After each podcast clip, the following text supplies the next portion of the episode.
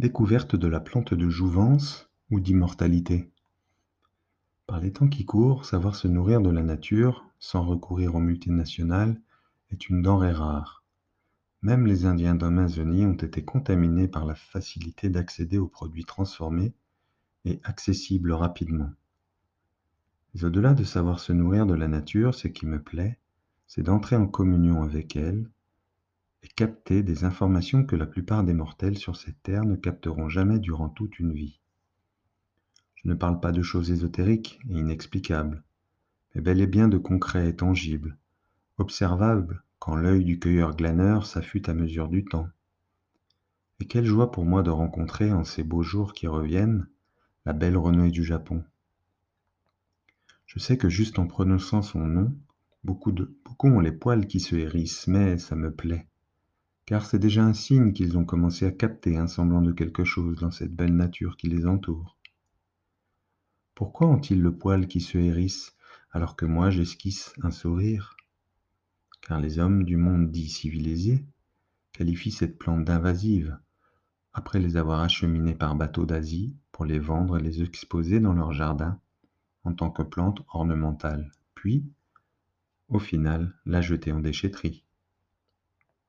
Mais c'était sans compter par la robustesse de la renouée qui, une fois repris sa liberté, devient l'insolente des cours d'eau à abattre. Car oui, cette plante s'implante sur toutes les berges qu'elle rencontre, tel un conquistador qui débarque en terre inconnue, à la façon de Christophe Colomb ou Magellan. Alors maintenant, l'homme s'échine à tenter de l'éradiquer sans même la comprendre, car cette petite insolente n'est pas connectée aux plantes locales, qui sont présentes depuis des années, telles que les saules, les sureaux, les aulnes, les frênes, ou bien d'autres, et qui, eux, se sont naturalisés et partagent l'espace de nature plus ou moins équitable. Tandis que la renouée se sent libre comme l'air et flâne de manière marginale en, envahissant tout sur son passage, ça me rappelle quelques similarités avec certains êtres humains de cette planète.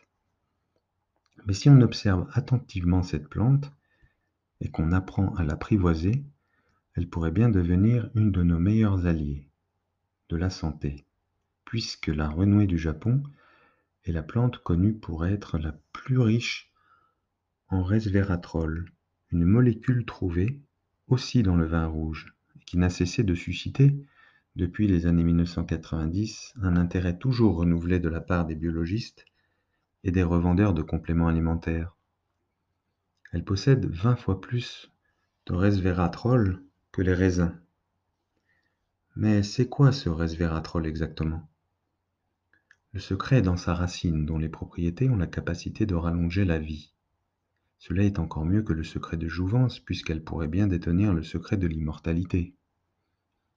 Au jardin, cette plante permet de faire un purin de bouturage exceptionnel, et en cuisine, c'est sa confiture similaire à la rhubarbe que vous pouvez découvrir. Ou même les dolmades de ses feuilles feront ravage lors d'un dîner de famille.